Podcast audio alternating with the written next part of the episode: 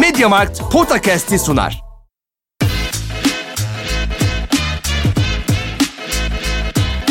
Potakast.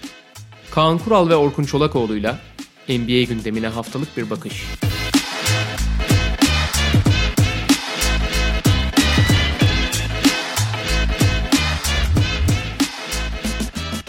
Merhaba, Mediamarkt'ın destekleriyle sizlere sunduğumuz Podcast'e hoş geldiniz. Kaan Kural'la birlikte playoff'ları konuşacağız. Playoff'ta ilk günleri geride bıraktık ve yani Kaan abi bilmiyorum normal sezonun üzerine üstelik bu sezonun bir böyle tırnak içinde garip normal sezonun üzerine biraz daha böyle farklı mı geldi, farklı mı hissettirdi ama gayet güzel geçiyor şu ana kadar ilk günler.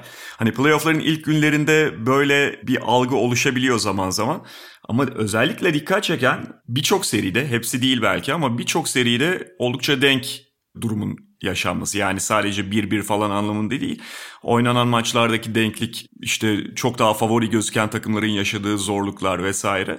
Bu bakımdan ilk günler sanki güzel geçti. Bu genel yorumunu alacağım. İstersen şöyle başlayalım. Mediamarkt'ın mağazadan teslimat hizmetiyle ilgili ufak bir şeyler söyleyelim. Oradan da playoff'ların genel görüntüsüne geçelim. Ya şey Mediamarkt yani bazı insanlar abi pek kargo ile teslim almak istemiyorlar elektrik ürünlerini. Hani onunla ilgili işte Mediamarkt'ın bir en son bize konuşurken işte o hizmetten bahsediyorlardı. Hani ben hiç dert eden biri değilim hani bana çok fark etmiyor. Ben kargodan alıyorum çünkü kargoyu da yani çok çok iyi kargoladıklarını biliyorum. Elektronik eşyaya bir şey ol ama bazı insanlar tabii ki hani taşımada bir şey olabilir elektronik çok hassas olduğu için kendileri teslim almayı tercih ediyor. Ama Mediamarkt da çok güzel bir şey yapmış. Hani Mediamarkt kontörden bir şey satın alıyorsun. Sonra en yakın mağazayı seçiyorsun abi. Harita var orada. Hı hı. Oradan senin için hazırlıyorlar. Bir saat sonra da gidip teslim alabiliyorsun. Yani hiç kargoyla falan uğraşmamak için. Gayet de iyi. Dediğim gibi hani ben dediğim gibi ben kargodan alıyorum ama istemeyen için de iyi bir hizmet abi. Onu da belirtelim. Playoff'a geri dönersek abi. Şey çok önemli. Yani belki bizle ilgili de olabilir. Hani bu seneki sezon maçlarının ama bu sezon sezon maçlarıyla playoff maçlarının atmosferi de seyirciyle de alakalı olabilir. Seyirci de, de arttı ya şimdi. Hı hı. Ama oyun seviyesinin, oyun yoğunluğunun ciddi anlamda eski yıllar makas hep açıktı. Playoff hep daha yoğundu ama bu sene çok daha yoğun, çok daha güzel ve açıkçası net bir favorinin olmaması yani Golden State hanedanı yıkıldıktan sonra işte geçen seneki Lakers da hani çok iyi gibi gözüküyordu. Çok sert, çok sağlamlardı vesaire falan. Hı-hı.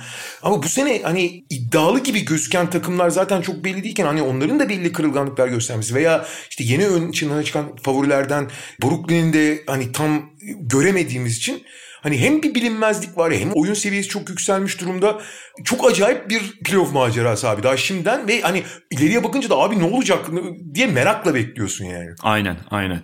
Şöyle yapalım Kaan abi yani aramızda öyle konuştuk dinleyicilerimize de aktaralım. Şimdi 8 serinin tamamını eşit uzunlukta konuşmayalım diyoruz bugün. Zaten konuşalım dediğimizde de tam olarak bunu yapamadığımız oluyor. Geçmişte çok örneğini gördüğümüz gibi yani sonlara doğru ha- haliyle biraz daha sona kalanlar kısalıyor vesaire. İşte süreyi çok çok çok aşmış oluyoruz. Hem buna düşmemek için hem de açıkçası mesela Philadelphia Washington serisi ya da Brooklyn Boston serisinin şu ana kadarki maçları açık yani çok uzun analizleri de gerektirmediği için onları kısa kısa geçerek başlayalım diyoruz. Biz bir de hani podcast'in geleneğidir. Hep Doğdu konferansından başlıyoruz. Şimdi iki tane böyle sıkıcı gözüken seriyi çok uzun konuşarak başlamış olmayalım. Onları biraz kısa geçerek diğerlerine doğru hızlı biçimde ilerleriz. Philadelphia Washington'da ilk maçın işte hani 3 periyodu falan iş biraz ilginç halde gözüküyordu ama şunu da belirtiyorduk. Yani Washington'ın çok tempolu oyunu zaman zaman işte ve skor potansiyelleri bir tane maçı arada ilginçleştirebilir. O ilk maça denk geldi. Embiid'in sıkıntıları, Ben Simmons'ın yine skor anlamında far tutulmuş tavşana dönmesiyle falan bütün bunlar bir araya geldi. Yani fakat o maçı da çalamadı Washington sonuçta ve Tobias Harris'i yani Philadelphia'nın kötü oynadığı... Kuşum onu alsana buradan ya. Allah. Bu arada Nisan bitti abi yeni bir kızım var rahatsız ediyor programı. Aa evet kedi var değil mi? lokum, lokum, lokum geldi kabloları yemeye çalışıyor. Hadi kızım hadi hadi. Zaten. Uyuyacak şimdi o. Uyuşun bakalım. Pardon. Yani Nisan bitti lokum geldi abi programa. E tabii böyle 10 yıllık dönemlerde yeni yeni konuklar. doğru doğru. Şey diyordum yani Sixers kötü oynarken de çok işler Sixers adına iyi gitmiyor gözükürken de ilk maçta zaten Tobias Harris'i hiç durduramadı Washington. Ki bizim de mesela dikkat çektiğimiz konulardan biri oydu. Yani Washington mesela Tobias Harris'le birebir nasıl eşleşecek, nasıl durduracak diye durduramamayı tercih ettiler onlar. Ama Washington genel olarak durdurma konusunda zaten çok elini korkak alıştırıyor bildiğimiz gibi. Evet dün de dağıldılar zaten şey başından itibaren. Evet. Philadelphia özelinde de geçerli ama bence pek çok takım için geçerli. Bazı takımlar abi playoff'un psikolojisine e, hazırlıkta girmişler. Bazıları abi ilk maçta ulan bu nasıl yoğunluk falan diye bir elleri ayaklarına dolandı. Bu yani güçlü veya işte daha zayıf takımlar arasında da değişiyor. Yani iyi hazırlananlar işte kendilerini favori görenler çok iyi girdi. Diğerleri bir afalladı değil. Bazı takımlar mesela ilk maçta Philadelphia hiç, özellikle Joel Embiid falan hiç playoff havasında değildi abi ilk maçta. Foul problemi falan da girdi de abi savunma çabası falan. Yani o kadar çok potaya giden Washington'ı daha fazla engelleyebilirdi Embiid. Yani hani nasılsa kazanırız havasındaydı. Abi şimdi hani bu seride olur ama ileride olur mu? Beni ufak da olsa Philadelphia ile ilgili endişelendiren demeyeceğim ama hani biraz hafif ayak kırıklığına uğratan abi Philadelphia sonuçta bir savunma takımı olmak zorunda. Bu yıllardır bahsettiğimiz bir konu. Hani bu sene hücumları özellikle Embiid sayesinde yükselmiş olsa da bir savunma takımı olmak zorundalar. Ama Abi Washington'ın tempo bulmasına çok engel olamıyorlar. Aha. Yani özellikle açık sahada Westbrook'un ve genel olarak zaten hani çok dikine ve çok tempolu oynayan bir takım. Mesela şeyi çok iyi savunuyorlar ama. Yani bu tempo içeri tempo ile içeri girip dışarı çıkardıklarında özellikle Bertans'ın şutlarına falan çok konsantreler. Bertans nefes alamıyor resmen. Hı hı. Facia oynuyor zaten iki maçtır da. Yani ilk maç aslında çok kötü değil de ikinci maç korkunçtu abi. Sıfır sayıyla bitirdi maçı yani. Ama özellikle konsantre oluyorlar. İlk maç, ikinci maç Ben Simmons çok daha iyi gözüktü sezon boyunca bunu konuşmadık ama abi playoff geldiği zaman Ben Simmons'ın hücumda ne rol alacağı çok ciddi bir soru işareti. Yani onun konumlanacağı yerler falan. Yıllardır geleceğin sorular. Bir de şey çok önemli abi. Bu bence Philadelphia savunmasıyla alakalı olduğu kadar biraz Beal'la da alakalı. Abi Beal'ın bir kere sağlığına kavuşması bu seriyi biraz daha en azından izlenir bir şey katıyor. Çünkü Beal abi hiç savunamıyorlar. Ve Beal inanılmaz bir süper skorer performansı sergiliyor. E biraz da tempo bulunca Washington hani yakın gidiyor ama abi Philadelphia hemen hemen her alanda üstün ya. Hı hı. Yani full kendine adamış bir Embiid'i görmememize rağmen bir maç yani hücumda çok dağınık ikinci maç daha etkili bir benzimiz görmemize rağmen işte bir ilk maç şutlar girmedi ikinci maç daha çok atlar falan hani bir sürü faktör yan faktör var. Ama yani Washington çok çok üstün yani pek çok açıdan. Çok ekstra şut falan sokacak. İşte Bertans Mertans falan devreye girseydi çok tempolu bir maçta ki aslında bence genel itibariyle Washington istediği tempoyu buldu. O konuda hani Philadelphia adına eksi yazılır. Ama çok rahat Philadelphia yani.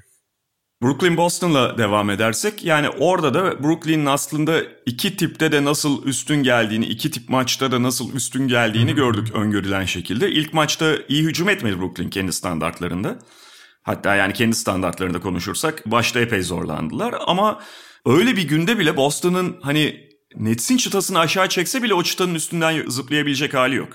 Çünkü Tatum'a destek çok çok sınırlı kalıyor.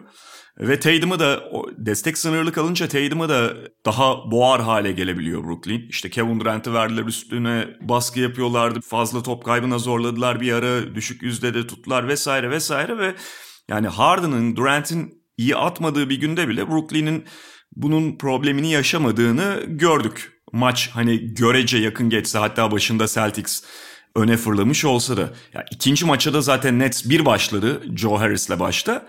Bir periyotta bitirdiler maçı. Yani oradan sonra arkasına bakmadı Nets. Fark çok açıldı. Yine Jason Tatum'u boğdular. Ve hiçbir noktasında o ikinci maçında şansı var gibi gözükmedi Celtics'in. Abi bir kere şey büyük adaletsizlik ya. Yani abi zaten hani 3 süper yıldızı toplamışsın. Bir de dördüncüyü transfer etmek olmadı be abi. Yani hakikaten olmadı. Hı hı. Yani bir de bir de Clay Thompson aldılar abi takıma. Yani Joe Harris şu anda Clay Thompson rolü oynuyor. Yani hücumda Clay Thompson'lık yapması gibi.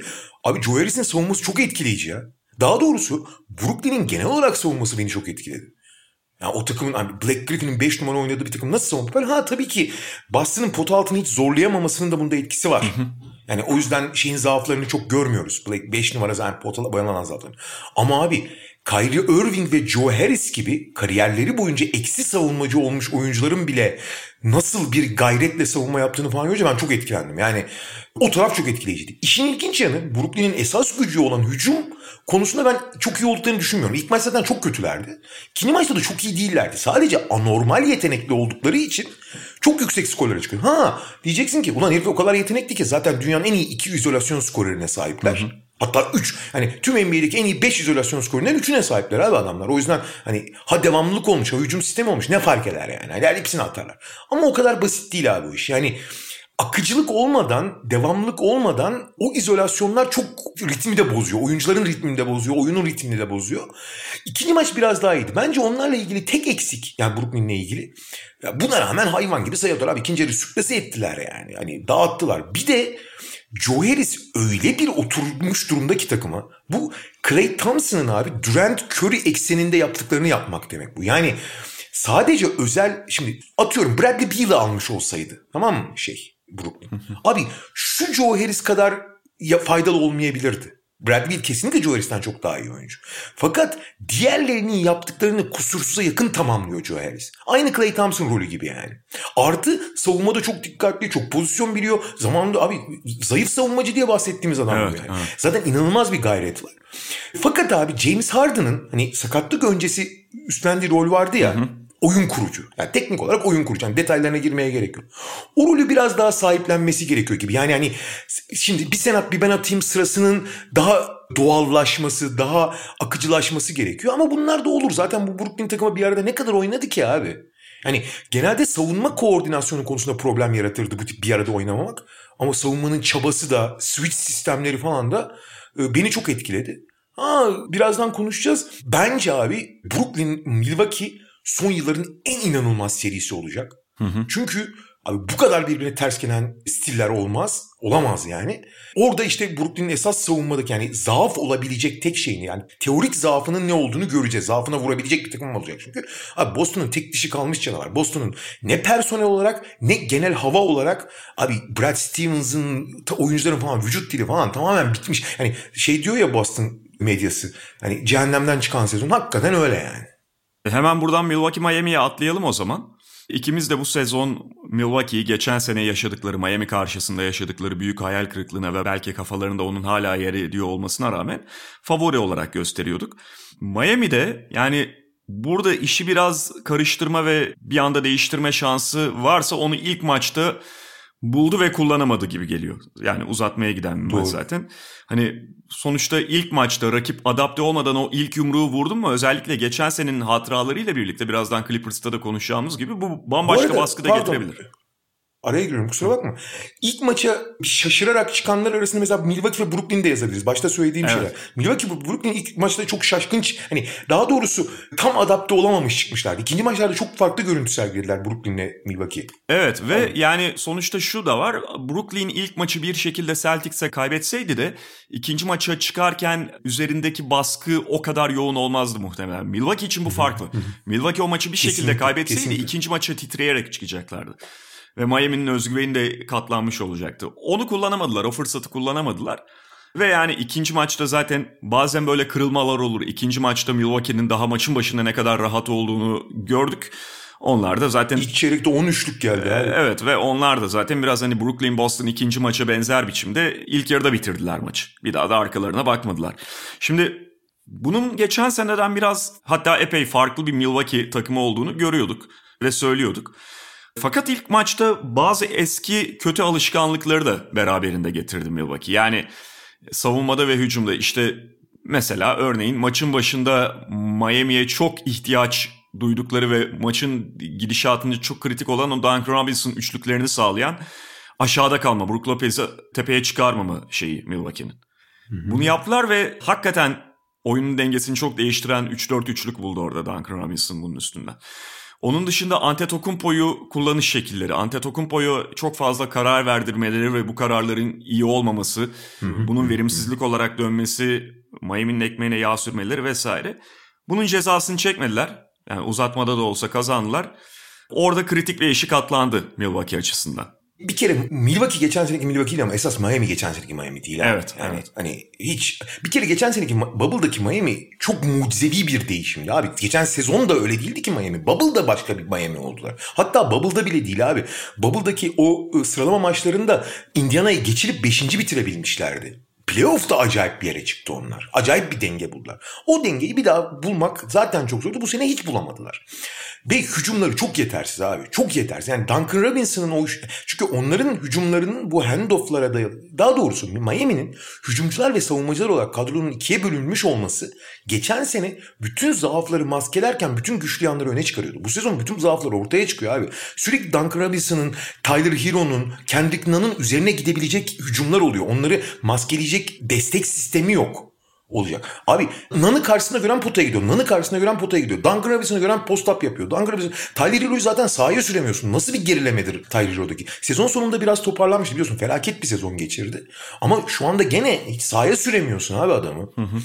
İşte Jay Crowder'ın eksikliği falan derken işin ilginç yanı takımda tek katkı veren oyunculardan yani ekstra katkı aldıkları oyuncu Dwayne Dedman gibi gözüküyor ki ondan da hani tamam beklenenden çok alıyorsun eyvallah da yani ne alacaksın sonuç itibariyle.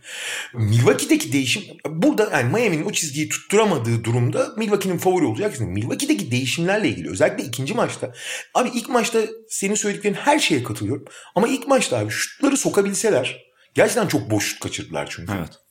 Gene daha rahat olacaktı o maç. Çünkü Miami'nin hücumu yetmiyor Milwaukee ile boğuşmaya. Tamam e, Antetokounmpo'yu geçen seneki kadar olmasa da biraz sınırlayabiliyorsun. Belli yaptıkları şeyleri. Burada tabii Drew Holiday falan gibi ekstra bir tane güvenilir ele dahi sahip olmak çok önemli. İkinci maçta 15 asist yaptı mesela Drew Holiday ki asist özellikle ona çıkan oyuncu değildir ama yani sistemin işlemesi iç açısından önemli. Ve ikinci maçta şey gördük. Senin ilk maç, demin söylediğin şeyin ilk maçta olan şey olmadı ikinci maç. Yanis'e daha az karar verdirdiler. Yani Yanis çünkü her şeyi yapabildiği için abi karar vermek ya da dribbling üzerinden hücumun başlangıç noktası olmak onun en iyi yaptığı şeyler değil. Ben ikinci maçın hemen başında bir üçlük attı hatırlıyor musun? İkinci hücumdu Evet, galiba. evet. Abi orada Allah dedim yani bunları yapmamak lazım işte. Üçlük atmasında bir sorun yok ama 24 saniyenin başında atmasında büyük sorun var abi. Yani hakikaten büyük sorun. Fakat maçın genelinde soru hiç olmadı. Mesela son çeyrekte Yanis o kadar az top aldı ki top aldı derken hücumun başında başlatan noktada top almaktan bahsediyorum. Perdeden sonra alırsın hücumun devamında alırsın. Yani savunma stagger deniyor ya savunma recover etmeye çalışırken yani tam oturmamışken top aldığında çok iyi. Çünkü duvarı kurmasını engelliyorsun. O Yanis duvarı denen hikaye var ya Yanis girerken 3 kişiyle kapatıp onun duvara çarpmasını sağlamak.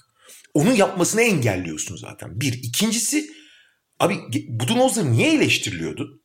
Niye yani yerden yere vuruyor oluyordu? Biz de çok eleştirdik. Abi en basit şeyler işte bu Yanis'i bu kadar hani yıldız Yanis'i LeBron gibi kullanmaya çalışması. Halbuki onu onu Davis gibi kullanmaya çalışması. Ama Lakers örneği var önümüzde. Anlatabiliyor muyum? Büyük oranda tabii.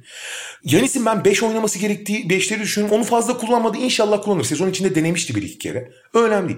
En önemlisi abi Yanis geçen sene elenirken 32 dakika ortalama oynuyordu. Şimdi 40-41 dakika oynuyor. Oynat abi adamı. Ne zaman oynayacak yani bu adam? Oynatıyor 41, 42, 43 dakikalar oynuyor.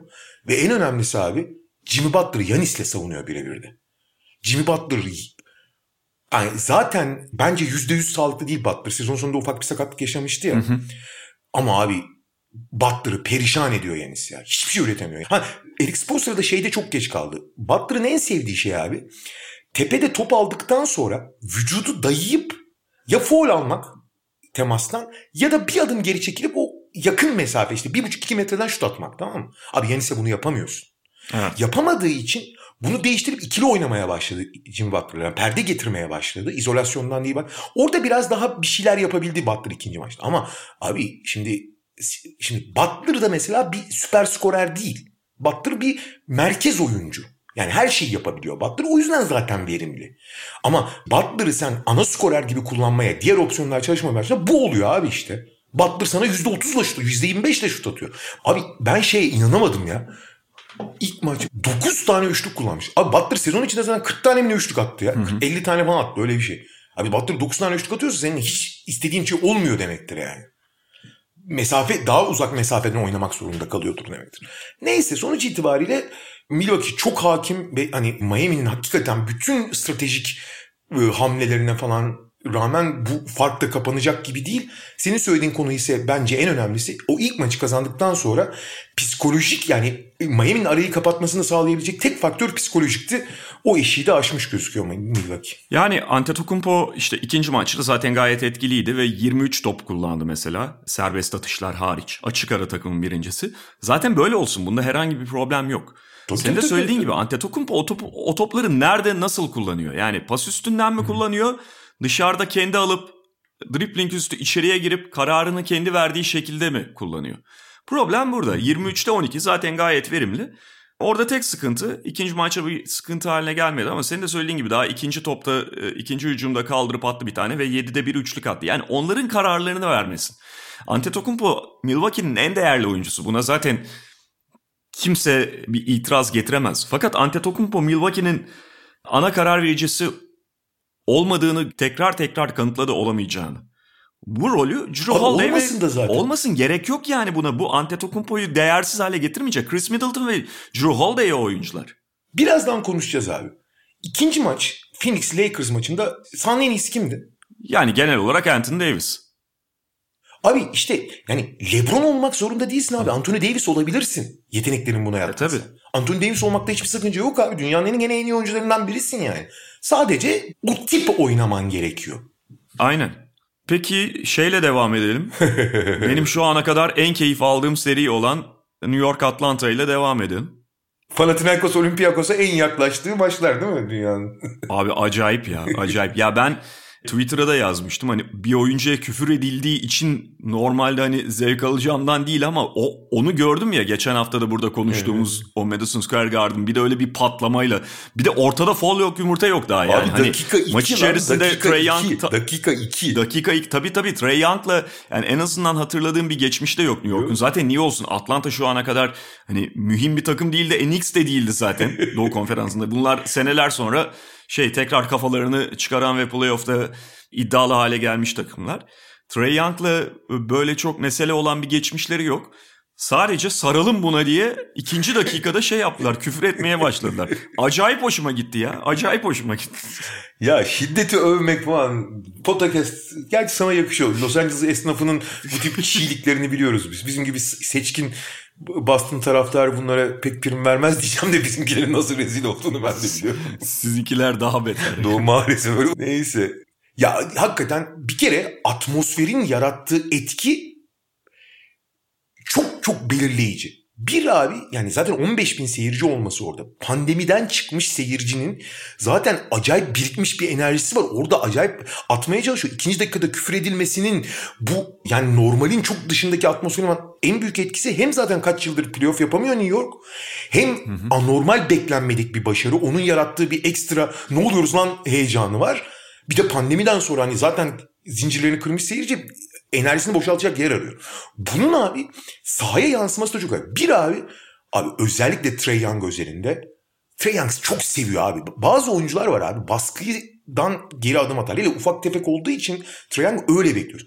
Fakat tam tersine abi kötü adam olmayı, villain olmayı sahiplenip bünyesine alıp acayip ondan enerji devşiren bir herif Trey Young. O yüzden zaten maç çok güzel oluyor ya. Yani seri çok güzel oluyor.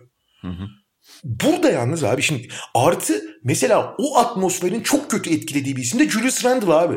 Yani nasıl olağanüstü bir sezon geçirdiğini biliyoruz. En iyi, en çok gençlik kaydeden oyuncu ödülünü de aldı. MVP'de bile oy alacak muhtemelen belli sayıda. Olağanüstü bir sezon geçirdi ama abi yani o atmosferden çok ters etkilenmiş durumda. Hani bir şeyler yapmak istiyor net bir şekilde. Fakat o eski geçen senelerdeki Randall gibi hani iyi niyetli ama saçma sapan şeyler yapıyor sürekli. Hı hı. Sürekli saçmalıyor. Yani seçmeyi öğrenmiş Randall gibi değil. Fakat abi burada iki tane önemli faktör var. Birincisi abi abi Derrick Rose resmen yani bu New York'un o heyecanını, o coşkusunu, o isteğini ama saç yani bunu akılla birleştiremediği şeyi inanılmaz güzel dengeliyor abi. İnanılmaz.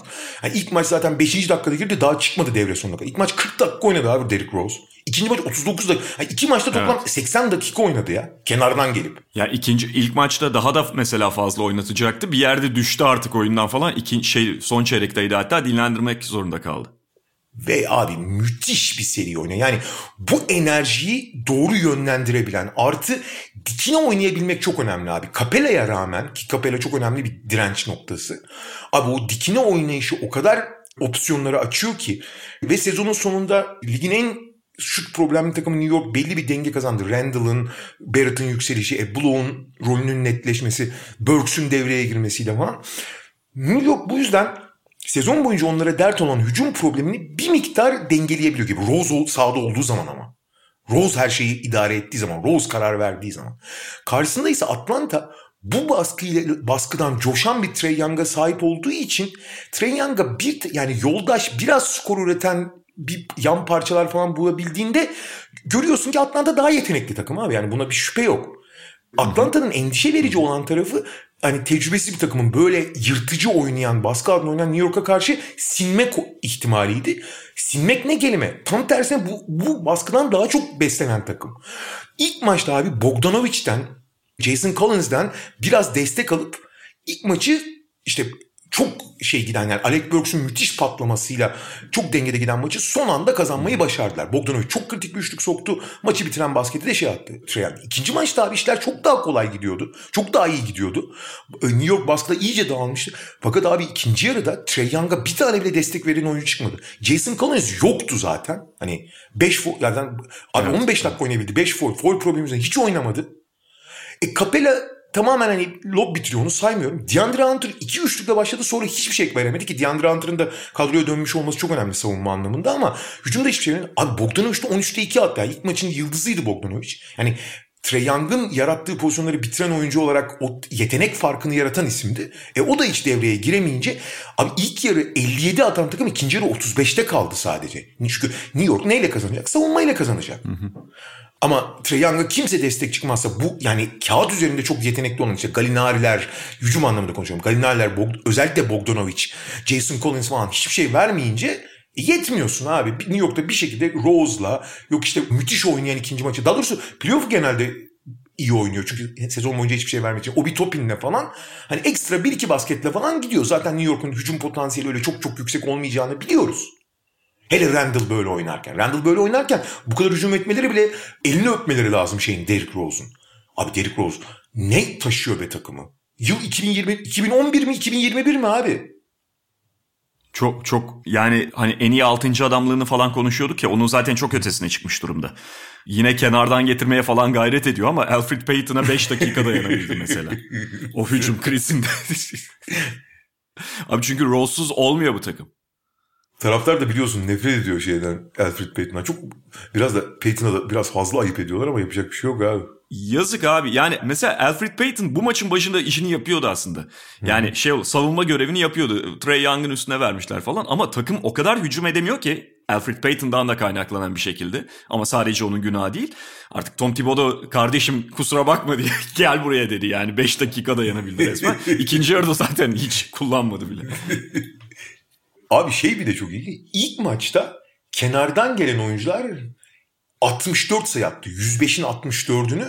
İkinci maçta yine kenardan gelen oyuncular 55 attılar abi. 101'in 50. İki maçta da kenardan gelen isimler sayıların yarısından fazlasını attı. Özellikle Rose ve Burks tabii ki başı çeken isimler. Ama Obitopi'nin de az da olsa katkısı çok değerli abi.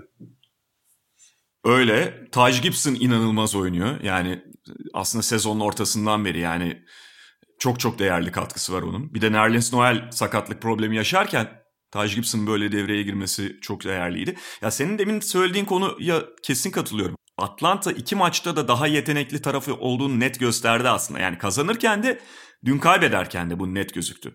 Fakat diğer taraftan Knicks de ne kadar iyi savunma yapabildiğini gösteriyor ve Knicks'in savunmasının şöyle ters bir tarafı var. Yani bazen Atlanta çok iyi şut atarken Atlanta yayılarak ikili oyun oynadığı ve bunun üstünde oyununu temellendirdiği için birincisi hakikaten onları bir alana sıkıştırmak çok zor. İkincisi Knicks de zaten aman ortayı kapatalım şeyiyle oynadığı için bol bol şut veriyor. Seri öncesinde de konuşuyorduk. Zaten Knicks fazlaca boş şut veren bir takım. Üçlük veren bir takım. Ama işte şöyle bir problem de oluyor. Yani Knicks gibi öncelikle çember civarında yemeyelim. Dışarıdan atabiliyorlarsa atsınlar anlayışıyla savunmasını kurgulayan ve bunu yapan takıma karşı böyle biraz da ritmini kaybettiğinde takım olarak momentumu rakibe verdiğinde hala o momentum dönüşünü üçlükle sağlamaya çalışıyorsan ve bu kadar şut ağırlıklı oynuyorsan bir de Madison Square Garden gibi bir ortamda işte üstüne dalga dalga gelmeye başlıyorlar ve ilk yarıda tamamen kontrolünü almış gözüktüğün bir oyunda ikinci yarıda onu kaybedebiliyorsun. Çok kötü hücum etmeye başlıyorsun bir anda. Yani çok kötü hücum etme derken istatistik anlamında sayı bulamıyorsun. Ama abi işte orada da Bogdanovic, Galinari birer tane sokar diye bekliyorsun. Hele Galinari'nin özelliği odur abi. Galinari hücumda hiçbir şey olmadığı zaman bile Durant gibidir yani. Verirsin Durant'in şey versiyonudur. Yani ben şey diyorum onlara işte Charizard, Charmeleon ve işte neydi Charmander. İşte var ya Pokemon'un üç türü. Abi Mike, Danilo Gallinari bir üst versiyonu Michael Porter Jr. bir üst versiyonu Kevin Durant. tamam verirsin atarlar. Çok uzun oldukları için ve çok yukarıdan top çıkardıkları için. Hiçbir şey yapmana gerek yoktur. Hücum olsun olmaz. Abi Gallinari böyle atıyorken artı hazırlanmış pozisyonları son dönemde hani sezonun ikinci yarısında muhteşem geçen ilk maçı da muhteşem oynayan Bogdanovic. Abi Gallinari Bogdanovic 22'de 4 üçlük attı abi. Orası öyle tamam kesin katılıyorum. Hatta kaliteli şut buldular. Ben ona bir şey demiyorum ama yani 44 üçlük atıyorsan ve 44'te 12 yani %27'lerde falan kalıyorken bu kadar yoğun üçlük deniyorsan o zaman işte o momentum dönüşünün riskine de giriyorsun tabii ki. Ya bu her şeyde var ama araya böyle birazcık kolay basket hiç sıkıştıramıyorsan ki Atlanta dün bunu ikinci yarıda hiç yapamadı. Knicks dalga dalga dalga dalga güveni büyüyen halde geliyor. Özgüveni de kırmıştı ilk yarıda dün Knicks'in. Yani hak, çok ciddi 2-0'a gidiyordu iş Atlanta lehine. Ama şey, Kesinlikle. şey ikinci yarıda o başta Randall bir tane soktu. Üstüne Barrett soktu. Üstüne Reggie Bullock soktu. Reggie Bullock da mesela ilk yarıda o kadar faktör değildi. İkinci yarıda kendine geldi. Hop ondan sonra iş değişiyor. Araya sen hiç seriyi kıracak bir şey yapamayınca. John Collins'in abi oynayamaması yani 5 foul aldı 15 dakikada e, sıfır sayıyla çıktı. Bence çok faktör oldu ya. John Collins çünkü o iç dış dengesini de sağlamalarını sağlıyor. Çünkü dışarıya baskı yaptılar ama John Collins acayip elüp tehdidi falan yaratıyor yani. Son şeyi söyleyeyim. Hakikaten Atlanta'nın daha yetenekli olduğu açıktı. Biraz daha net biçimde gözüktü. Hani onu söyleyeyim. Batı'ya geçersek Utah Jazz Memphis Grizzlies'de beklediğimizden diyelim daha çok daha ilginç seri oluyor şu ana kadar ki zaten Grizzlies ilk maçı çalmıştı. Donovan Mitchell son anda oynamadı o maçta. Dün de yani bütün işaretler Utah'ın böyle 35 vurup kazanacağı bir maç gösterirken 141-60'lar. İlk yarıda 20 sayının üzerine çıkarmışlar farkı vesaire vesaire. Çok iyi şut atıyorlar. Sezon standartlarında şut atıyor Utah Jazz.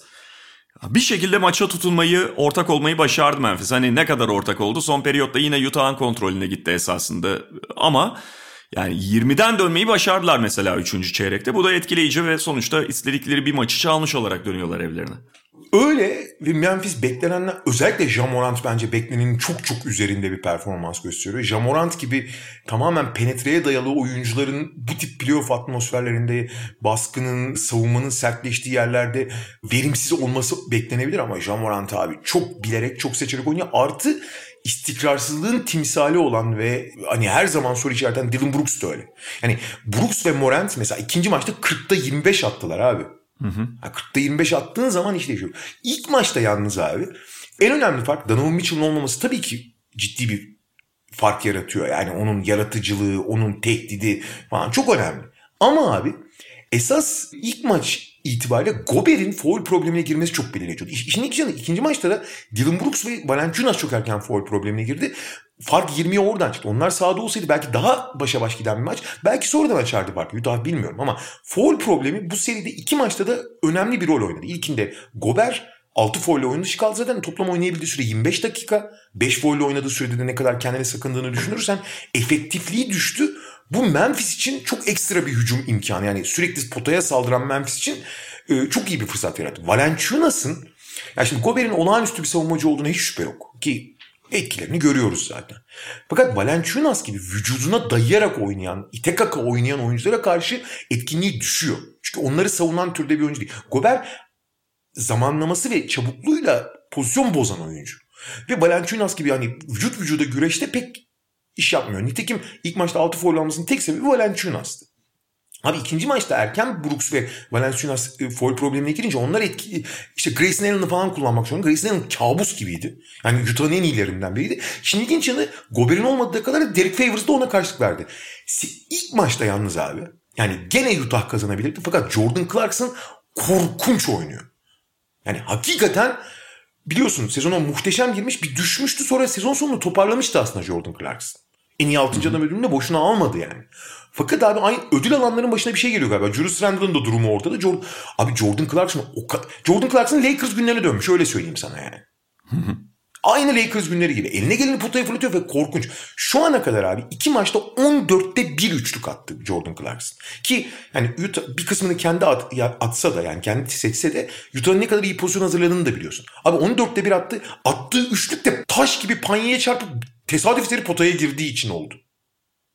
Hani 14'te 0 attı aslında. O tek giren topu panya attı. O atmadı yani. Hı hı. Abi şimdi Utah gibi kolektif üretimden, sistemin herkese beslediği bir yerden Clarkson'ın rolü burada Mitchell'la birlikte yaratıcılık yapmak. Ama oradan da besleniyor. Şimdi yaratıcılıkta verimsiz, bitiricilikte verimsiz. Abi çok ciddi boşluk oluyor. Donovan Mitchell'ın dönüşü o açıdan da çok önemli oluyor. Clarkson'ın yani Clarkson asıl yaptığı işi daha fazla yapması gereken oyuncu olarak. Ama bunu, bütün bunlara rağmen yani Utah ilk maçta da bence avantajlıydı. Clarkson sayesinde belki de bir de Gobert'in foul problemi nedeniyle Memphis'in maçı çalacak fırsat oldu ve çalmayı başardı. Fakat ikinci maçta da Utah için her şey çok iyi giderken Memphis abi burada bile yenilmeyeceğini yani bir cevap verebileceğini gösterdi.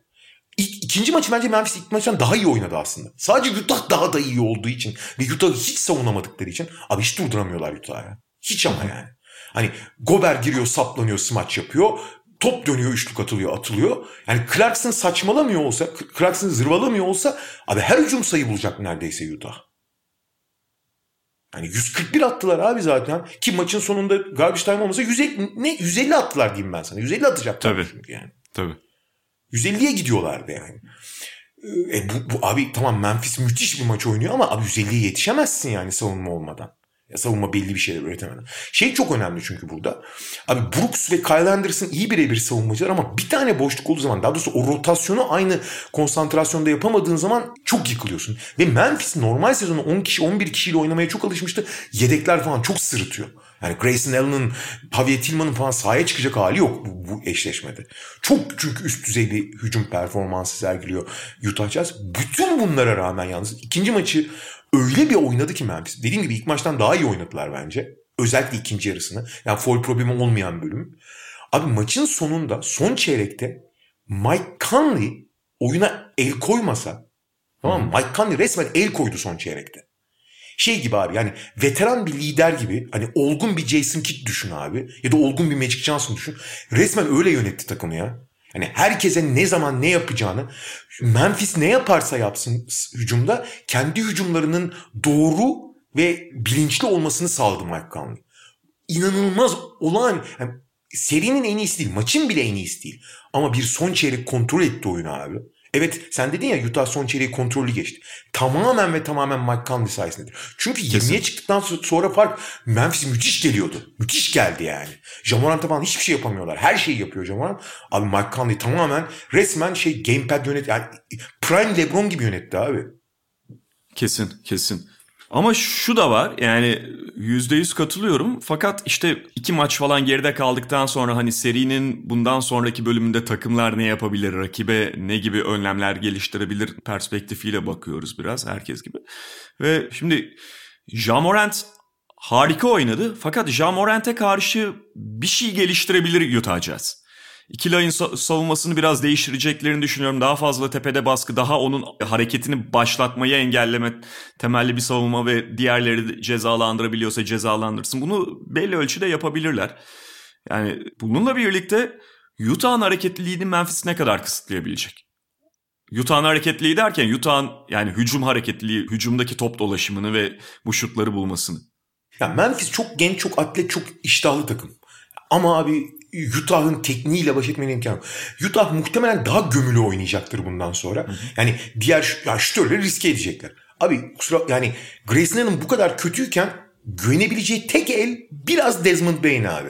Yani Memphis'in sezon boyunca sorun neydi? Şut atamıyorlar abi bu kadar basit. Abi bunu riske ettiğin zaman Memphis'in Utah seviyesinde üretim sağlamasına imkan yok yani. Evet hani savunmayı daha gömülü savunma yapıp şutörleri riske etsinler etmeliler. Ama Morant'in de alanını kısıtlayacaksın abi. Yani Morant'e de daha fazla baskı. İşte gömüldüğün zaman Morant'in boyalı alanın dışında operasyon yapmasını da kabul edebilirler onlar. Yani oradan oradaki üretimi kabul edebilirler bence. Yo kesin ama şey oluyor mesela işte çok mesela alttan geçeyim perdeyi e, öyle savunayım falan dediğinde ikili oyunu Morant'e o ivmelenme alanını verdiğinde bu defa o da bir probleme dönüşüyor. Daha tabii, fazla tabii. driplingini kestirme daha fazla ikili sıkıştırma üstünden oynayarak savunmada da hani savunmanın kalanında da diğer oyunculardan riski alarak Memphis'e karşı çözümü var cebinde Utah'ın. Ama Memphis'in de çok daha fazla birebir savunmaya başvurması gerekiyor. Yoksa o trafiği başlattığında Utah'ta geçmiş olsun noktasındasın artık. Doğru. Peki Lakers Suns'la devam edelim. Abi burada iki sakatlık herhalde en önemli konu. Yani bir, abi LeBron'un %100 olmadığı aşikar. LeBron iki maçta toplam 4 pardon toplam 6 kere potaya gitti biliyor musun? Ve ikisi transition yani yarı saha hücumunda 4 kere potaya gitti. Evet. İki maçta. Müthiş şut atıyor. Tamam. Olay artık yani oyun olgunluğu öyle bir seviyede ki Magic Johnson seviyesinde oyunu idare ediyor. Ona da tamam. Ama potaya gitmeyen bir LeBron, fiziğini kullanmayan bir LeBron, hele ki Lakers'da bu rolün ne kadar önemli. Hani potaya gidebilen iki oyuncusu var. Daha doğrusu oyun yapabilen diyeyim iki oyuncusu var Lakers'ın. Çünkü Anthony Davis olağanüstü. İkinci maçında yıldızı eyvallah. Ligin en önemli oyuncusu. Ama Anthony Davis oyun yapabilen bir oyuncu değil. İki oyuncusu var oyun yapabilen. Dennis Schroeder ve LeBron. LeBron oyun yapmıyor abi. Hı. Oyun yapmak için fırsat yaratıyor, pas veriyor falan ama oyun yapmıyor. Schroeder'e kalıyorsun. Schroeder ikinci maçı müthiş oynamasa gene Lakers hücumunun çok güdük kaldığını görecektik. Ya bu arada şeyi de söyleyeyim. Lakers çok kötü şut atıyor. Daha iyi yani bu kadar da Lakers iyi bir şutör takım değil ama bu kadar da kötü şut atmaz normalde. Hani oradan bir avantajı olabilir Lakers'ın ilerleyen maçlarda ama oyun yapabiliyor. Yani oyun yapamadan düz dümdüz durarak da hücum edilmez abi. Edemiyorsun zaten Lakers. İki maçta da Lakers çok iyi hücum etmedi o kadar. Schroeder sağ olsun ikinci maçı biraz açabildi. Aynen. Ama LeBron bu halde bu haldeyken Lakers ne kadar savunma yaparsa yapsın, ne kadar diğer alanlarda etkili olursa olsun çok işi zor demektir. LeBron'un sağlığı Lakers'ın gerek bu seri gerek bu sezon için en önemli soru işareti. Ulan Lebron'un en önemli oyuncunun sağlığı herkes için önemli. Yanis de önemli. Ne şey de önemli anasını satayım. Ne bileyim işte Gober de önemli. Gober olmadığı zaman da ne olduğunu gördük. Yanis olmadığı zaman ne olduğunu da gördük. Her takım için geçer ama Lebron'un oyunculuğu dışında Lakers'da oynadığı rolü düşünürsen çok önemli. Ama diğer tarafta aynı şeyler hatta belki de daha önemlisi Chris Paul için geçerli. Niye? Chris Paul LeBron ayarında bir oyuncu değil veya takım içindeki ağırlığı LeBron oranında değil. Fakat abi Chris Paul ana karar verici. Ve ana karar verici olmadığında ya da etkili olamadığında Abi Chris Paul sakatlandıktan sonra gördük. ikinci maçta da gördük. Sağ elindeki hissini kaybetmiş durumda. Hı. Dribbling yaparken topu elinden düşürüyor ya. Yani bu derece sakat. Ve abi nasıl bir talihsizliktir bu? 2016 hatırlıyorsun. Portland serisinin sonunda sakatlandı. Stephen Curry'nin olmadığı seride Golden State'in karşısına gelsen 2016 finalinde olabilirdi Clippers. Hı hı. Sakatlandı. 2018 abi efsane Golden State'i eliyorlardı. Houston. Son iki maç oynayamadı. Ki dördüncü ve beşinci maçların kahramanıydı Chris Paul. Oynayamadı. Ve yine aynı senaryo abi ya. Hani nasıl bir şans ki iki senedir çok sağlıklı geçiriyor Chris Paul normal sezonları. Yani tamam sakatlık geçmişi vardır ama iki senedir normal sezonları çok sağlıklı geçiriyordu. Ve bu o kadar talihsiz bir pozisyon ki kendi takım arkadaşına kafasını çarptı. İşte sinir sıkışması nedeniyle hissini kaybetti. Bu sakatlığın gidişatıyla ilgili de hiçbir fikir yok. Hı hı. Yarın çok iyi olabilir ama bilinmiyor. Bilinmiyor yani. O olmadığı zaman da şöyle bir şey oluyor abi. Şimdi DeAndre Ayton, Michael Bridges, Jay Crowder, Devin Booker ve şey ilk beş değil mi? Chris Paul.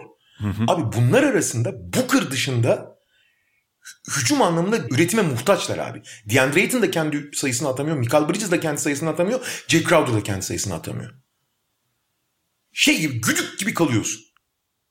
Abi o yüzden Cam, yani sadece Chris Paul'un yedeği olduğu için değil. Oyun yapabildiği için Cameron Payne oyuna girdi ve etkili olduğu için zaten ikinci maç biraz daha rekabetçi gözüktü. Chris Paul'süz Phoenix pek çok şey yapıyor ama hiç hücum edemiyor. LeBron'un bulunduğu yani yarattığı şeye psikoza benzer. Burada şöyle bir şey oluyor abi daha sonra. İki takım da hücum edemiyor ama daha iyi savunmaya sahip. Tamam özellikle Aiton pozisyonları çok iyi şey yaptı. Yani çok iyi bir bitiricilik sergiledi. Aiton bence harika bir seri geçiriyor. İlk maçta da Davis'i çok iyi savundu. Bence ikinci maçta da çok kötü iş yapmıyordu. Davis 5'e geçene kadar ve hareketli top almaya başlayana kadar. Hı hı. Gene iyi iş yapıyordu. Muazzam bir 24'te 21 mi ne attı seride zaten. Hani saçma sapan bitiriyor. Evet potaya çok yönelen bir oyuncu olmasın. Ama hazırlanan pozisyonları bitiriyor abi. Bir tane bir penetreden tuhaf bir bek, ters turnike attı herkes ağzı açık kaldı zaten. Onun dışında pek bir şey yok Dayton'ın kendi ürettiği yani. Ve bu Phoenix'i inan- inanılmaz güdük bırakıyor. Lakers'ın da şut sorunu devam ediyor. Onun ben daha biraz daha iyi olacağını düşünüyorum. Çok iyi olmaz ama biraz daha iyi olur. Esas 5 numara soru işareti abi Davis'in 5 oynamadığı her senaryo birbirinden kötü Lakers için. Abi Mark Gasol, Mark Gasol, Mark Gasol deniyordu. Tamam mı? Haklı olarak. Çünkü Drummond'ın sorunlarını söylemeye gerek yok. Abi Mark Gasol girdi. İki tane üçlük attı bu arada. Hani s- sahayı açmak açısından takım hiç şut atamazken çok değerli o iki üçlük. Sahayı açması açısından falan. Pas istasyonu olarak da fena değildi. Ama abi hani gerçekten daha iyi savunma performansı gösteren heykeller var ya. Etrafında dans ediyorlar abi. Yani yılın savunmacı seçilmiş bir oyuncunun geldiği seviyeyi gördün ama s- abi gerçekten hani sahada durduğu yeri bile savunamıyor şu anda. Öyle abi ya ama işte şey Marc Gasol'ü guardla alanda baş başa bırakmayacaksın. Yani buna engel olacaksın. Ya aşağıda bırakacaksın Milwaukee'nin Brook Lopez'le falan zaman zaman yaptığı gibi. Ya da abi çok tepeye çıkaracaksın gardın o hareketini engelleyeceksin. Yani zaman zaman mesela bu uyumu gösteremedi Lakers. Evet çok ağır ve beraberinde getirdiği problemler var Marc Gasol'ün. Fakat buna göre savunmayı kurgulamak gerekiyor. Mesela ilk maçta Drummond da şeyde o problemi yaşadı. Drummond'un da savunmada nerede konumlandırıldığıyla ilgili Lakers'ın bayağı hataları vardı. İkinci maçta biraz temizlediler. Drummond daha sağda durabilir hale geldi. Faydalı da oldu. Bu arada şeyi de unutmayalım abi. LeBron savunmada da hiçbir şey yapamıyor. Yapmıyor ve yapamıyor. Ee, evet yani hala hani yardım savunmasını yönlendiriyor falan ama birebir çok bir şey yapamıyor. Zaten hani fiziksel olarak hücumda kendisini etkileyen şeyler sonuçta savunmada da etkiliyor haliyle. ama mesela yani uzunlarını sen daha doğru şema içinde kullandığında ikinci maçta bunu bilhassa Drummond'da gördü. Onların getirdikleri maçı da kazanabiliyorsun. Yani evet Schroeder çok etkili oldu. Çok ekstra oldu onun katkısı. Drummond'un da öyle oldu. Doğru doğru. Drummond ikinci maç. 7'si hücum reboundu 12 rebound ki mesela ilk maçta Suns'ın en büyük avantajlarından biri reboundlardı. Onu temizledi Lakers Drummond'un da katkısıyla. Bir de 15 sayı attı abi. Bu kadar hücumun sıkıntı yaşadığı bir noktada 15 sayı almak Drummond'dan hakikaten önemli bir şey. İki top çaldı. En az üç tane topun da yönünü değiştirdi savunmada. Çünkü elleri o konuda fena değildir Drummond'ın. Evet.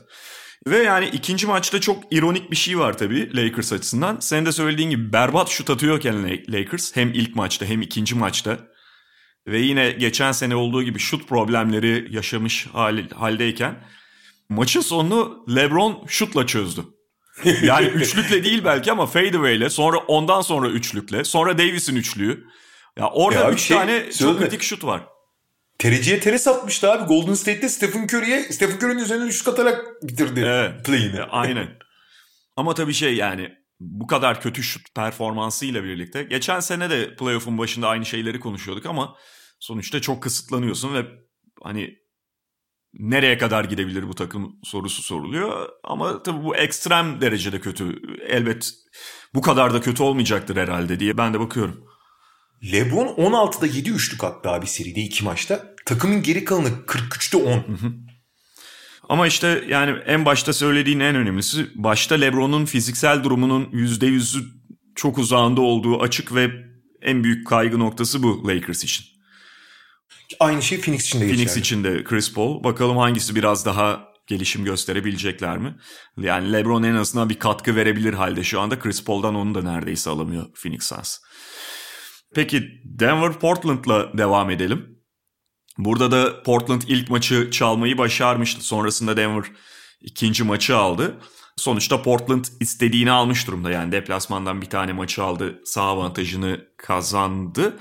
Ve senin de seri öncesinde konuşurken abi söylediğin yani Denver'ın Jokic harici skorer çıkarmaktaki hadi Michael Porter da ona ekleyelim ama bunların haricinde skorer çıkarmaktaki zorluğu ve diğer tarafta Lillard, McCollum faktörleri özellikle ilk maçta çok çok etkiliydi. Dengeyi bozan başta onlar oldu. Yani 123 sayıya ulaştı Portland iyi hücum ederek ve Denver bunun altından kalkamadı. Fakat ikinci maçla birlikte bence belirginleşen iki nokta var. Bir tanesi ikinci maçla birlikte belirginleşmedi aslında. İkinci maçın ikinci yarısında daha çok ortaya çıktı diyelim. Aaron Gordon'ı Lillard'ın üstüne vermesi Mike Malone'un. Lillard yine harika bir ilk yarı oynamıştı. Yani canını okuyordu diyemeyeceğim tam Denver'ın çünkü yine geriden gelen taraflarda ama o gün Lillard o ilk yarıda o performansı göstermeseydi zaten Denver o hücum performansıyla ilk yarıda maçı koparmıştı. Ama öyle bir ortak etti ki Allah kahretsin yani şu şu kadar iyi hücum ederken bile maçı koparamadık. Kafa kafaya geldi. Biz bu maçı da kaybedeceğiz tedirginliğini muhtemelen yaşadılar. İkinci yarısında maçın Aaron Gordon'ı başına verdi Mike Malone. Ve Gordon'ın ciddi anlamda Lillard'ı rahatsız ettiğini gördük. Yani tabii ki tamamen sınırlamayacak. Lillard'ın yine patlama anları olacaktır ama elindeki çözümlerin en iyisini devreye sokmuş olabilir. İkincisi de abi yani evet Lillard'a zaman zaman çözümsüz kalabiliyor Denver. İşte bunun yanında McCollum var. Onunla hani Lillard'ı tutsalar McCollum bir yerden çıkıyor ve bu defa onu savunamıyorlar. Böyle problemler yaşanabiliyor. Ama Portland'da Denver'ı yok hiç savunamıyor. Hiç hem. Yok hiç savunamıyor ve şey yani yok hiç 40'sa 40 noktasına getirmiş durumda iş. Şöyle aslında biri designer olarak öyle. Portland zaten seri başından yani ilk maçtan itibaren ikinci maçın sonuna kadar. Bundan sonra da değiştireceğini zannetmiyorum. Çünkü yapabileceği bir şey yok Portland. Portland yok içi savunamamayı kabul ederek oynuyor. Yani yok hiç ne yaparsa yapsın abi. Yani zaten zaten Portland çok kötü bir savunma takımı. İstesek yani ki dünyanın en iyi savunma takımları zorlanıyor yok içi yavaşlatmak için. İyi ne yaparsa yapsın diyorlar. Çünkü yok hiç bir süper skorer değil ya. Yani yok için 30 üstüne çıktı çok fazla olmuyor normalde. Yok hiç işte 28 sayı 12 rebound 9 asist falan öyle oynuyor iyi oynadığı zaman. Ve bunu serbest bırakmışlar. İlk maçı bir asistle bitirdi zaten yok hiç. Yani bu ne yaparsa yapsın abi. 40 atsa da atsın abi ne yapalım diyorlar yani. Anlatabiliyor muyum? Yapacak bir şey yok. Hani istesek de yapamayız bir şey fazla. Ama diğer opsiyonları yani kaynaklarımızı, savunma kaynaklarımızı Nurkic geride dursun abi. Yok hiç dışarıdan oyun kurarken hiç karışmasın. Bu da yaklaşınca en azından fizik olarak baş eder. E, idare ederiz diyorlar. Bence bu çok mantıklı abi. Yani yapabilecekleri çünkü opsiyonları sınırlı. Personel sınırlı yani. Fakat yok hiç abi senin söylediğin gibi ikinci yarı 40'sa 40 atarım dedi abi. 20'de 15 ile 38 attı. Şimdi öyle attığı zaman işler değişiyor. Artı Paul Millsap çok iyi bir ekstra katkı verdi. Skor katkısı. E Aaron Gordon'dan bir şey aldılar hareketlilikten falan. 2'de 2'ye 3 kattı ama o zaman hücum yukarı çıkıyor. Belli bir yere kadar Portland'a. Fakat Port Denver'ın yalnız Lillard'ın ne yaparsa yapsın deme lüksü yok. Lillard çünkü 60 da atar abi gerekirse. Hı hı. O yüzden onlar hamleyi yaptı. Çok da mantıklı bir hamle yaptılar. Çünkü ellerinde Lillard'la eşleşti. PJ Dozier sakat olduğu sürece Dozier dönerse abi bu serinin kaderi de çok değişebilir. Ulan Dozier dediğin adamın hani normalde rolünün çok olmasın ama bu seri için çok önemli yani. Çünkü eşleştirebiliyorsun. Yani Lillard ve McCollum'u kimse zaten sonsuza dek savunamaz ama yavaşlatman gerekiyor. Bu kadar rahat hareket ederlerse her şeyi atmak dışında her şeyi yapılabilir kılıyorlar. Denver'ın en büyük sorunu sakatların kısalarda olması. Şimdi Aaron Gordon'a Lillard'a verdiğinde zaten fizik olarak Aaron Gordon'u ezer. E birebir de de işleri çok zorlaştırıyor. Çok büyük kalıyor falan. Lillard'ı baskı altına almaya başladı. Yalnız abi bunun ikinci sorunlarını artık Portland'ın çok daha iyi kullanması. Yani bu ikinci ve üçüncü maç arasında buna çok konsantre olmaları lazım. Abi Aaron Gordon'ı sen şeye veriyor musun Lillard'a? O zaman abi McCollum'la Norman Powell özellikle McCollum'u zaten Norman Powell'ın abi ortalığı birbirine katması lazım. Çünkü Norman Powell kimle eşleştireceksin abi o zaman? Norman Powell bir de hem şuttan hem potaya giden bir oyuncu olduğu için perişan eder yani. E potaya gittiğin zaman zaten fazla direnci yok şeyin. Ne Michael Porter Jr.'ın ne yok için bir çember savunma özelliği olmadığı için gidersin potaya kadar yani. Bunları bakalım ne kadar kullanacak Portland. Yani Aaron Gordon'ın Lillard'ı kullan savunmasını cezalandırabilecek mi? Burada bir alternatifi var abi şeyin Nuggets'ın. Rivers'ı, Austin Rivers'ı istediklerini çok alamadılar. İlk 5'ten çıkarıp Millsap'i ilk 5'e yerleştirebilirler abi. Aaron Gordon'ı direkt 2 numara olarak belirleyip bunu yapabilir Denver. Denver'ın böyle bir çözüm yolu var. Dozier dönmese bile. Ki bence Millsap'in daha fazla dakika alacağı. Yani kısası, abi kısamız zaten yok. Hani şey abi mecbur değilsin tamam. Kısalar sakat tamam. Will Barton sakat. Cemal Murray sakat. Şey sakat. Dozier sakat. Abi Campazzo ve Rivers elimizdeki tek guardlar işte Montemoris de var. Onları kullanalım demek zorunda değilsin abi. Dört uzunla oynayabilirsin. Çünkü bunlar zaten hani sana başka dezavantajlar yaratmadığı sürece. Çünkü zaten diğerleri de dezavantaj yaratıyor. Bunlarla oyna abi. Gordon'ı Lillard'ın başına ver. Artı Shaquille Henderson da kısa bir sürede Lillard'la iyi boğuştu. Shaquille Henderson'ı oynat abi. Shaquille Henderson'ın daha ufak profil bir oyuncu olması bir şey değiştirmiyor ki. Senin nasıl Dojir'e ihtiyacın varsa Shaquille O'Neal's'a da ihtiyacın var. Bu rol için yani. Çünkü diğer şeyleri zaten yapıyorsun. Zaten hücum ediyorsun. Zaten yok hiç her şeyi yapıyor yani. Ben bunu özellikle Portland mismatch avlamak niyetiyle Carmelo Anthony'yi daha fazla oynatmaya başlarsa yapacaklarını düşünüyorum. Carmelo falan olunca da falan hiç savunma olmuyor. Evet abi Zaten ama bence da- bence Portland ona girebilir. Çünkü şöyle bir şey var abi dediğin gibi yani Norman Powell ve CJ McCollum'a burada iş düşüyor. Fakat bunlar tam olarak yani McCollum'un zaten şeyi değişmedi. Burada kritik adam Norman Powell. McCollum'la ilgili değişen çok bir şey yok esasında. Yani evet sonuçta Lillard kontrol edildiği her anda McCollum'a biraz spotlar dönüyor ama esas burada Denver'ın yaptığı değişiklikten ötürü matchup'larının dengesi esas değişen adam Norman Powell. Bir mismatch bulacaksa o bulacak. Kullanacaksa o kullanacak. Fakat Norman Powell da fizik itibarıyla tam mismatch değerlendirecek bir oyuncu değil. Çok böyle Campazzo ile falan eşleşmiyorsa eğer. Orada işte bunu avlamak için Carmelo Anthony'yi daha fazla oynatır mı Portland? Olabilir diyorum. O da tam kumar olur yalnız. Evet. Ve gelelim e, zurnanın zırt dediği yere. Aynen öyle. Yani birçok kişiyle birlikte yanıldık en azından burada. en azından. Ya ben şaşkınlıkla izliyorum abi. Çünkü mesela belki senden biraz daha şey görüyordum Clippers'ı. Ee, benim Clippers'a bakışım senin bakışından daha farklıydı. Biraz daha işte onu Güveniyordum. hazır görüyordum, güveniyordum. Playoff'a gerçekten hani Dallas serisinden bağımsız olarak playoff'a en iyi durumda giren takım olduklarını düşünüyordum. Bunu söylerken de hani favori onlar anlamında değil. Playoff'a giriş noktası itibariyle, tarihi itibariyle en iyi onların girdiğini düşünüyordum. Çünkü Nets'in zaten başka problemleri var. Onun başka bilmem nesi falan filan. Clippers iyi girmişti son olarak Ibaka'ya da kavuşmasıyla birlikte. Son iki maçını saymıyorum zaten.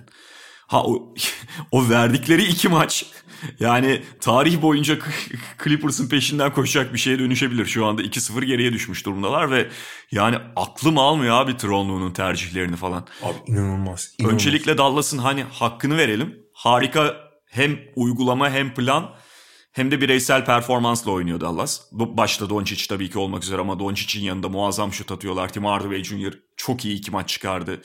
Tak tak cezayı kesiyorlar. Yani Doncic'e gelen savunmaya göre hemen reçeteyi yazıyorlar. Ama yani Clippers da ne yapıyor abi bunlar diye e, izletiyor bana kendini. Şöyle söyleyeyim. Bundan sonra ne olur bilmiyorum. Tronlu'yu direkt kovsunlar abi. Yani hakikaten kovsunlar. Ya ben bu kadar şuursuz, bu kadar... Hayır, her şeyi... Şimdi abi kötü plan yaparsın, kötü rotasyon yaparsın, kötü tercihler olur tamam mı bir sürü. Fakat abi ilk maçı kaybetmişsin. ikinci maçın ikinci yarısında hala savunmada ne yapacağını bilmeyen eğer biliyorsa da yani daha önce konuşulmasa da bunu uygulayamayacak kadar hani oyuncuların çalıştırılmamış olduğu bir düzen olmaz. Abi maçın sonu gelmiş. Doncic savunmada switch mi yapacaklar? Devrilecekler mi? Aralarında tartışıyorlar. Bir pozisyon var abi. Beverly Batum işte perde alıyor Beverly'yi karşısına almak için. Doncic. Batum Beverly'yi itiyor. Beverly switch switch diyor. Hala orada abi ulan ikinci maçın sonuna gelmişsin. Hala savunmadaki ana prensibini bilmiyorsun lan. Hani uygulamayı falan geçtim. Prensibin hatalı olmasını geçtim. Bilmiyorsun lan bilmiyorsun. Aynen ve maçın içinde de envai çeşit bunun gibi pozisyon var. Zubats Abi, mesela drop yapıyor. Zubats var, drop yapıyor. ya? Sen niye orada kaldın diye dışarıdaki adam Zubats'a bağırıyor. Ulan ne yapayım diyor Zubats. Ibaka ile aynı tartışmayı yaşadılar. Yani her pozisyon tartışmaya. Abi şöyle hani takımın ilk hazırlık maçında bunu görsen ulan ne yapıyorsunuz siz dersin tamam mı? Yani hakikaten inanamıyorum. Bu arada şöyle abi Rick Carlisle tamam yani bence NBA'in en iyi maç ve seri koç. Yani hazırlığı çok iyi biliyor. Yani elindeki malzemenin ne olduğunu, rakibin ne olduğunu en iyi analiz eden ve buna göre en iyi planı uygulayan koçlardan biri. Bazen fazla macera aradığı da oluyor. Genç oyuncularla problemleri falan. Onun da eksikleri var. Olağanüstü bir koç ama bu konuda olağanüstü olduğunu defalarca gösterdi. Yani 2011'de gösterdi. 2014 abi 2014'ü hatırlıyor musun? O efsane San Antonio takımını eliyordu az daha. Az daha eliyordu yani. İlk turda.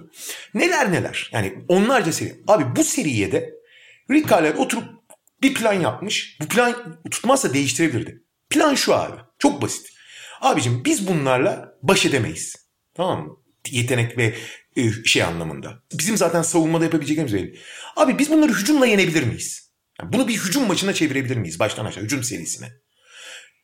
Abi bunun için zaten yaptığı hamleden beri çık- çıkardığı 5'e bakıyorsun abi. Tim Hardaway'i ilk 5'e koydu. Biliyorsun Tim Hardaway sezonun büyük bölümünde ikinci 5'teydi. Sezon çok, çok değiştirdi kadroyu. Mecbur kaldığı için de Covid protokolü falan yüzünden ama sahaya çıktığı 5 abi. Dorian Finney-Smith, Maxi Kleber, Tim Hardaway Jr., Porzingis ve Doncic. En iyi hücumcu 5'i bu. Hani belki Kleber'in yerine şeyi koyarsan biraz, yani Brunson'ı koyarsan biraz daha hücumcu olur. iyice kısalırsan falan ama bundan daha hücumcu 5 koyamaz. Kleber'i oynatmak zorunda çünkü Kawhi'yle eşleşemez başka türlü. Kavay'la de eşleşme. sonuçta iyi hücum katkısı Tabii verdi tabii tabii. özellikle. İyi katkı verdi. Beklenenden çok da verdi. Ki biliyorsun sakat sakatla oynayacağı bile belli değildi. Evet. Çok iyi katkı verdi. Ayrı konu. Bunu böyle. Fakat abi bu beşin çok önemli bir sorunu var. Tamam müthiş bir hücum beşi. Savunmada problem yok. Fakat şöyle bir problem. Abi Doncic dışında topu yere vur... Yani bir kere sektirebilen oyuncu yok bu beşte. Aha. Hiçbiri topu yere sektiremiyor yani. Abi şimdi modern basketbolda topu ikinci top yönlendirici, yaratıcı oyuncu olmadan iyi hücum etmek çok zor. Fakat Doncic'i o kadar yanlış, o kadar kötü, o kadar eksik savunuyorlar. Doncic her tür hatanın acayip cezasını... Abi yardım ters yerden geliyor, tak diye şütörü buluyor. O şütörü şutu sokuyor. Beverly'yi karşısına veriyorlar, Beverly'yi yok ediyor yani. yani üstü resmen böcek gibi ezerek geçecek neredeyse. Zubats geliyor perdede Zubats'ı geriye çekilerek atıyor. Abi Kavay'la en iyi Kavay eşleşiyor ki abi bu arada hücumu Kavay taşımıyor olsa daha farklı olacak maç. Kavay muazzam hücum ediyor yani. O sayede gidiyorlar bir yerlere kadar. Ama Kavay geliyor. K- Kavay'a da bir iki tane numarayla bir iki tane şey sokunca hemen değiştirmeye kalkıyor falan. Abicim bir kere planın kötü en kötü plan abi iyi uygulamamaktır tamam mı? En kötü planın bile ne yapacağı belli olduğu zaman belli şeyler yani belli dezavantajlar yaşarsan da ne olacağı bellidir tamam mı? Herkesin rolü. Burada abi rol ve yapacakları belli olmak için sürekli bir karmaşa var ve sürekli boşluk veriyorlar. Pota altında boşluk veriyorlar, dışarıda boşluk veriyorlar. Bunları acayip iyi cezalandırıyor Dallas. Ve abi Doncic yürüye yürüye turnike atıyor be abi. Ya bari Zubats ve Zibaka'nın biri sahada kalsın ki pota altında en azından oraya geldiğinde bir direnç göster. Portland'ın yaptığını yap yani. Biz abi madem savunma yapamıyoruz bari minimum zarar göreceğimiz şeyi yapalım de. Onu da yapmıyorsun. Hiçbir şey yapmıyorsun ki abi. Hani Portland gibi ol en azından tamam mı? Ya biz yapamıyoruz abi. Minimum zarar göreceğimiz şekilde atlatalım bari de. O da yok. Ama maksimum abi sürekli sayı yiyorsun ya. Sürekli yiyorsun yani. Sürekli atakları sayı yiyerek savuşturuyorsun yani. Çünkü ne yaptığını bilmiyor abi oyuncular. Ne yapmaları gerektiğini. Sö- söylenmişse bile unutmuşlar uygulamada sorun var. Onları yeterince adapte edememişsin. Yeterince alışkanlık geliştirememişsin yani. Abi en başta söylediğime döneyim. Dallas'a tebrikler. Kendi planlarını çok iyi uyguluyorlar. Ama ben bir playoff maçında özellikle hani ligin favorilerinden biri olarak playoff'a giren bir takım tarafından bu kadar kötü bir savunma planına uygulamasına bu kadar anlaşmazlığa, maç içi tartışmaya falan tanık olduğumu hatırlamıyorum. Bu inanılmaz bir saçmalama ve çözülme hali. Aynen. Bu arada abi Marcus Morris'ten, Zubats'tan, Beverly'den, diğer oyunculardan işte Ibaka sanırım hala sağlıklı değil onu çok kullanmıyorlar zaten. Abi bütün yan parçalardan e, ikinci maçta belki biraz Reggie Jackson'ı dışarıda tutayım. Terence Mann de bu arada yani ki normalde rotasyon parçası olmamız bir şeyler veriyor. Yan parçalardan çok bir şey almamasına rağmen Clippers aslında George ve şeyle Leonard'la yeterince hücum ediyor. Yani maçı kazanacak kadar hücum çıkarıyorlar. Leonard zaten biliyorsun geçen seneki seriyi de taşımıştı. Bu seri de taşımaya hazır. Taşır da zaten. Bu hücum kazanmak için yeter abi. Evet. Yani Clippers'ın bu hücumu kazanmak için yeter. Ki Da- Dallas da zaten bir savunma oyunu oynatmaya çalışmıyor. Onların hücum etmesine izin veriyor. Yani sahada olduğu planı ve sahada olduğu beşler Clippers'ın hücum etmesine iz- görece izin veren beşler. Yani bir yere kadar izin veriyorsun. Hani ha bu arada boşlamış değiller. Yani birebir ellerinden geleni yapıyorlar. Kleber bence Kavay çok iyi oynamasına rağmen elinden geleni böyle Dorian Finney-Smith falan. Ellerinden geleni yapıyorlar yapmasına. Hiç düşmüyorlar savunmada. Ama hani Clippers yeterince hücum ediyor. Bu kadar basit. Ama abi yani senin söylediğin aynı şeyi yedinci kere tekrar ediyorum. Ben hayatımda hani abi Türkiye Ligi falan da anlattım tamam mı? Hani sezon sonuna doğru dağılmış takımları falan. Ben hakikaten bu kadar ne yaptığını bilmeyen takım hiç görmedim uzun süredir. Yani hayretle izliyorum. Hala böyle şey Paul George ya bir şey olmadı falan diye konuşuyordu da biraz böyle ortalığı sakinleştirmek için göreceğiz. Yani bu geçen seneki kırılganlığı yaşayan takım ve benzer işaretleri veriyorlar şu anda. Üçüncü maçta ne olacak? Yine kendi kendine çözülüp dağılacak mı? Merakla bekliyorum. Ben de. Peki diyelim ve noktalayalım o zaman. Noktalayalım abicim. Mediamarkt'ın destekleriyle yayınladığımız Podcast'in sonuna geldik bugünlük. Tekrar görüşmek üzere. Hoşçakalın. Hoşçakalın. Mediamarkt Podcast'i sundu.